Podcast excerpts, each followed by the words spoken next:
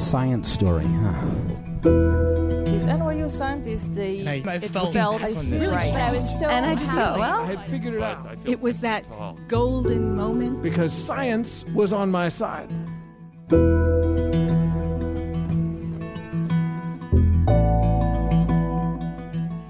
Hey everybody, welcome to the Story Collider, where we bring you true, personal stories about science. I am your host, Erin Barker, and this week we're presenting stories about being older and therefore wiser. And that is because Story Collider is about to turn 9 years old. Can you believe it? I want to invite all of you to celebrate our 9th birthday with us on May 6th at Caveat here in New York. We have a really amazing lineup of storytellers ready to celebrate with us. We've got Beth Ann McLaughlin, a neurologist who shared the 2018 MIT Media Lab Disobedience Award with Tarana Burke and Sherry Martz for her leadership in raising awareness of Me Too issues in science academia. We've got hilarious comedians Kate Willett and Mamadou Nijaye. We've got Cambry Cruz, author of the New York Times bestselling memoir Burn Down the Ground. We've got Khalil A. Cumberbatch, a lecturer at Columbia and an activist for criminal justice reform here in the city. And we've got Bianca Jones-Marlin, a neuroscientist who is always a hit on our show. She is beautiful, a genius, hilarious. It's seriously unfair. I've been meaning to talk to her about it. And in addition to all of this, we've also got myself and Story Collider's Tracy Roland, who will be hosting the evening. I cannot wait. Tracy cannot wait. All of us are so excited, and we would absolutely love to see all of you there. So tickets are on sale now at storycollider.org, and I hope that we do. In the meantime, we have two stories for you today about being older and wiser to tide you over until the big day. Our first story is from Anna Neu. It was recorded in August 2018 at Caveat in New York City. The theme that night was attraction.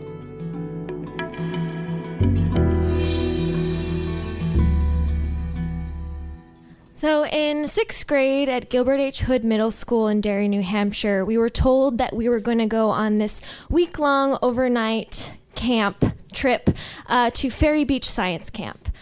We'd learn about the stars and the tides and the forests and have these amazing science teachers and also get to see our classmates outside of school. But what I was most excited about was falling in love, because I was told by some friends of mine who were older that this camp was a special magical place where kids found their soulmates. So I went into this with high expectations, and the reason why I wanted so badly to fall in love, I think, is because I would watch so many romantic movies with my mom at a young age. We watched Notting Hill and Sense and Sensibility and a lot of Nora Ephron flicks, and I would just watch my mom cry as she watched these movies, and I was like, oh, this must be important. I need this. And, since this was a special camp and I didn't know when this opportunity would come around again after 6th grade, I had to do this now. I wasn't particularly good with boys, especially boys that I liked. I was kind of like violent, and there were boys on the playground who would call me Anna Banana and like, hey Anna Banana, and it was like probably flirting, but I would chase them and I would then throw them into tire swings. And this one day there was this boy who said it, and I just got so angry, and I chased him and I threw him into a tire pyramid. And he bumped his head so hard that he had this enormous welt on his head and had to go to the nurse's office. And I had to go to the vice principal, which was way scarier than going to the principal, because our principal looked like Santa Claus and only talked to the good kids. So I knew I had done something wrong. And then I also had to call his parents to apologize. And after that, my desire to chase kind of dwindled. And then I became much more introverted and shy around boys that I liked, and thus I was invisible. But the kind of boy I liked was this boy named Nick in my creative writing class. He was really smart and witty and cute, and he was like a little chubby, and he was like a little pocket-sized Zach Galifianakis. And he didn't notice me at all. The kind of boy that noticed me was a boy, a tuba player named Brandon. And I played the bass guitar in marching band, which makes no sense. And I was kind of put in the side corner in front of the brass section. And those boys would tease me, and they would empty their spit valves on my head. All the time, and Brandon was the worst of them. So I knew who I liked, and I knew who I didn't like. And what I needed was for this camp to bring me to the person that I liked, to build up my confidence, and just to allow this magical thing to happen. So the week comes, I'm very excited. I packed my favorite outfit, which is this Mighty Mouse sweatshirt, and my brother's large cargo shorts, because I was like a little skater girl. And I got to board with my best friend, and you know, the week kicks off, and we're learning about the tides, and we're catching fireflies, and we're making s'mores while learning about the stars. And you know, during lunch hours, we would sing these little science songs, one of which I remember was "Predators and prey, producers and decay are in the food chain, chain, chain." It's catchy. You know, and also these rumors were coming true. I was seeing all around me my friends falling in love, and they were pairing off and running off to hold hands or kissing when the teachers weren't looking. And I was extremely jealous because this wasn't happening for me. And Nick was nowhere to be found. I'm not sure if he even ended up coming. He wasn't in my group. But then a boy did come up to me and talk to me. And he asked if he could sit with me. And he asked if he could have lunch with me. And it was Brandon, the tuba player. So I didn't want to talk to him, but I don't know, maybe in the science camp light he looked a little different, maybe, and you know, I don't know, that joke he just made I normally wouldn't find funny, but maybe. You know, and then I thought to myself, I can't deny this. Maybe this is what the camp is telling me to do. I'm supposed to fall in love with Brandon? Maybe I this is like a force of nature that I can't control, and I should just go with it, I guess. You know, I always assumed that it would be someone else, but you know, you can be proven wrong. So the rest of the week just turned out to be this like rom-com montage where we'd run down the beach together, and he'd carry me on his shoulders, and he'd run until he fell because I was much heavier than him. And, you know, some of his friends would tease him about liking me because I was a nerd, and they said some pretty mean things, and his response was like, "Well, I'm still going to hang out with her." I was like, okay, kind of defended me. All right. And then the last day, he came up to me, and he had this perfect little shell, and he handed it to me, and he asked me if I wanted to be his girlfriend, and I said, yeah, okay. You know, and I left the camp thinking, well, this isn't exactly what I thought it was going to be, but I'm falling in love, and this is great, and I have a boyfriend, and, you know, I have to go tell my best friend, Monica. She was my neighbor across the street, and she was a year older and wiser, so I thought, okay, I'm going to go show off my new boyfriend. I go there, she's eating up all these details, but then she wants me to call him. She wants to see what he sounds like. So I'm nervous because I've never called a boy before, and I'm nervous because I'm calling Brandon. So he picks up. It's a little awkward, but then we start talking about our memories from camp, and then he says, you know, I'm really excited about this because I've wanted this for a really long time.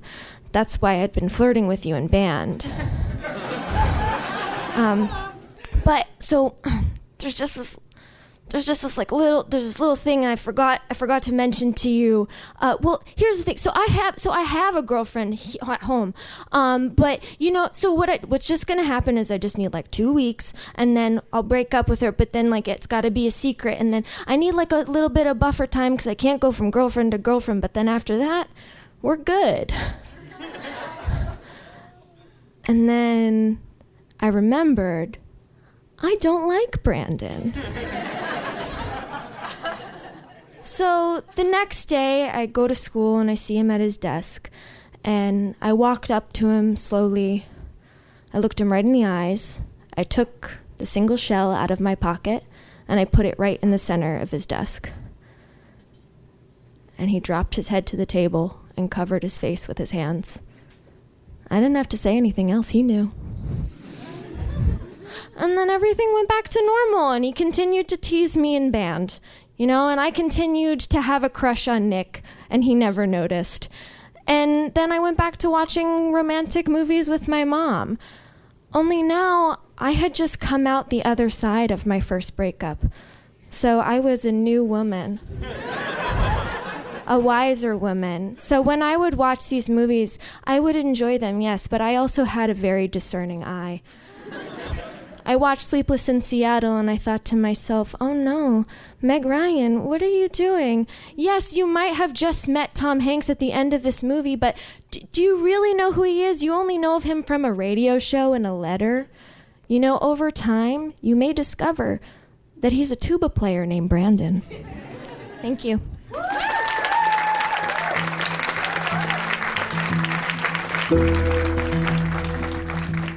That was Anna Neu. Anna is a trained dancer and Michael Howard Studio Conservatory taught actor. She also performs comedy at the Magnet Theater on weekends and shows such as The Armando Diaz Experience, and has been on several house teams there. Her voice can be heard on a handful of episodes of The Truth podcast, and she is also a recent Moth Story Slam winner. Speaking of being older and wiser, the other day in the parking lot of a Publix in Florida, I was mistaken for my husband's child for the third time in our relationship. Always a thrill, always. Just to be clear, my husband is 1 year older than me. I had thought, now that I am 33 years old, perhaps this would stop happening. But there was this woman yelling at him in the parking lot for some parking lot faux pas that she imagined he had committed. So he flipped her off, which is really honestly kind of a risk in Florida. But she screamed at him, "You gave me the finger with a child in the car." Listeners, I was the only other person in the car. Just grateful that I was properly gendered this time, because the last time this happened, we were in a taxi and my husband was talking to the driver about politics or something. I made a comment and the driver said, "See, even the boy knows." And it emerged that he had thought I was my husband's young son. Even the boy knows, indeed. Our next story today is from Anicca Harriot. It was recorded in August 2018 at Beer Baron Tavern in Washington, D.C. The theme that night was insight.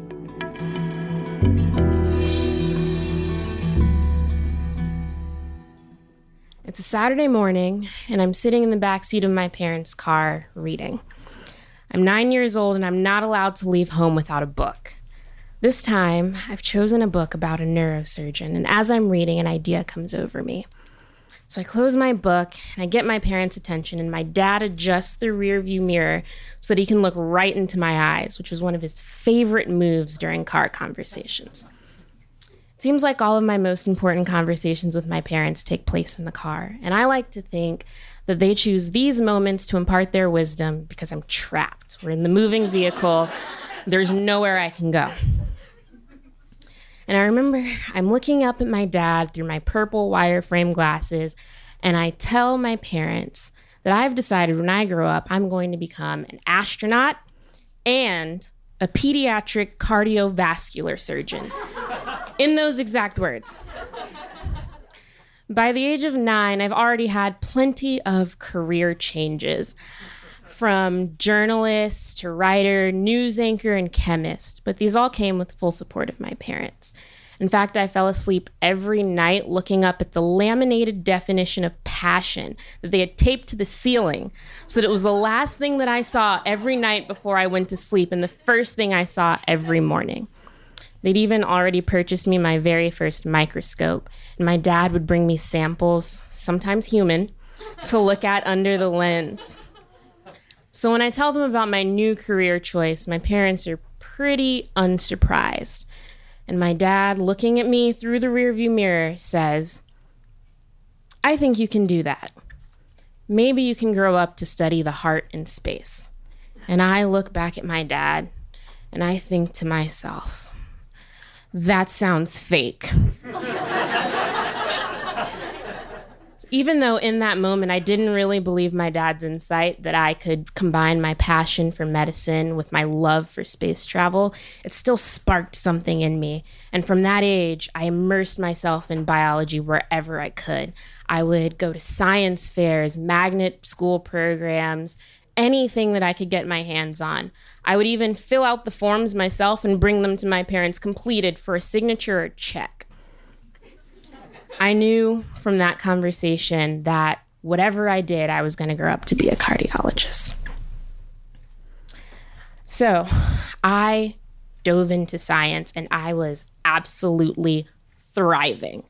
Even though becoming a cardiologist wasn't as easy as I thought it would be when I was 9 years old, I loved every second of it. And the only thing I loved more than doing the science was talking about it. Whether it was the experiments I was doing, the books that I was reading, the robots that I could build, no one could keep me quiet about it. I was around 15 years old when I started to notice something about the people around me. They didn't really look like me. In my magnet program for STEM in high school, I could count on one hand the number of black students there were in all 4 years. My classmates joked that I was like an Oreo, black on the outside, but so smart, outgoing, put together, I had to be white on the inside. Adults told me that I was very well-spoken and the "for a black girl" didn't have to be said to be understood.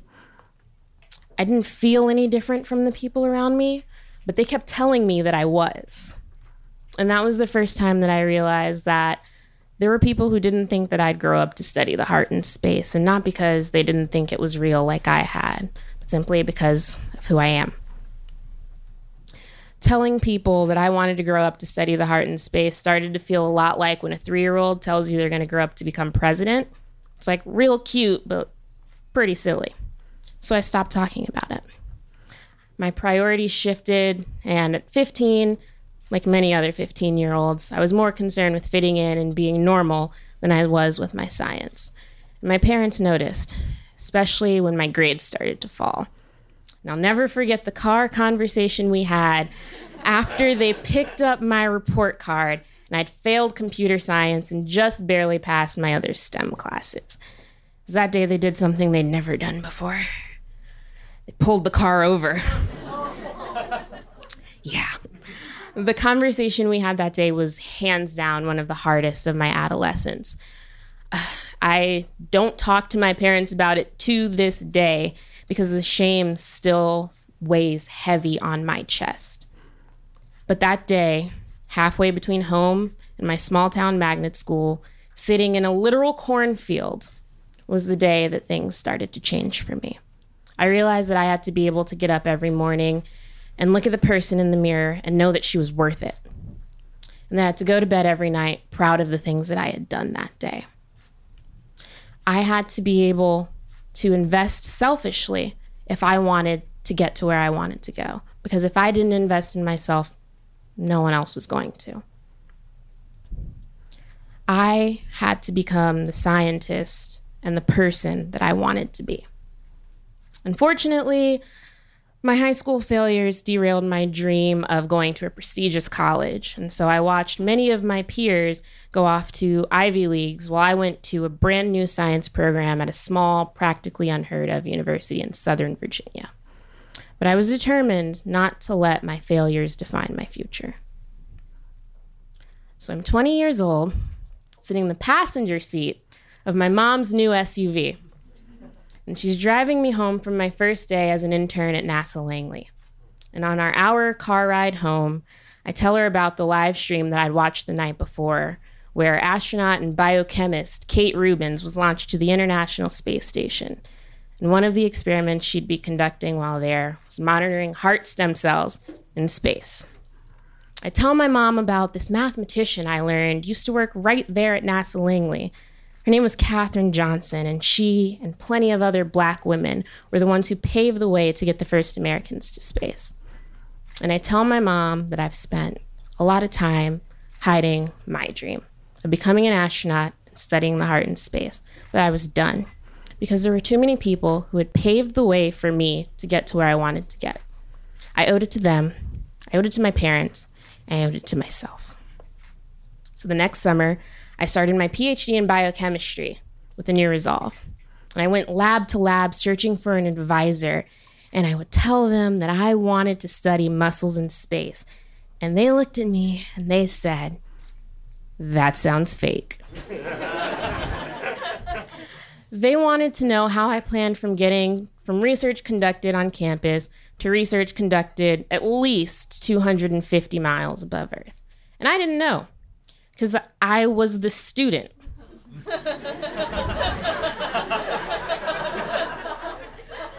Things pretty much continued on that way until one day I sat in on a presentation by Dr. Chris Ward, and he studies, in his words, how forces affect muscle function.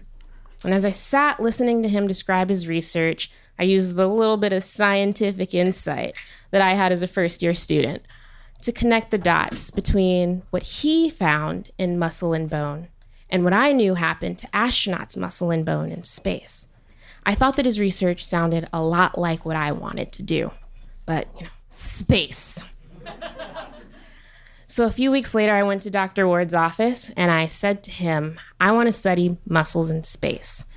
And he looked at me and I got a response a lot like what I'd heard 13 years prior.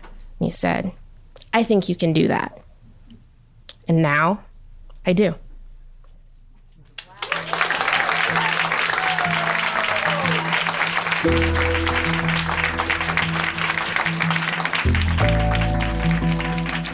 That was Anicca Harriot. Anicca is currently working on her PhD in biochemistry and molecular biology at the University of Maryland School of Medicine. Her research focuses on mechanotransduction. She plans to use her degree to explore the effects of long-duration space missions on the human body and hopes to someday venture out into the final frontier herself.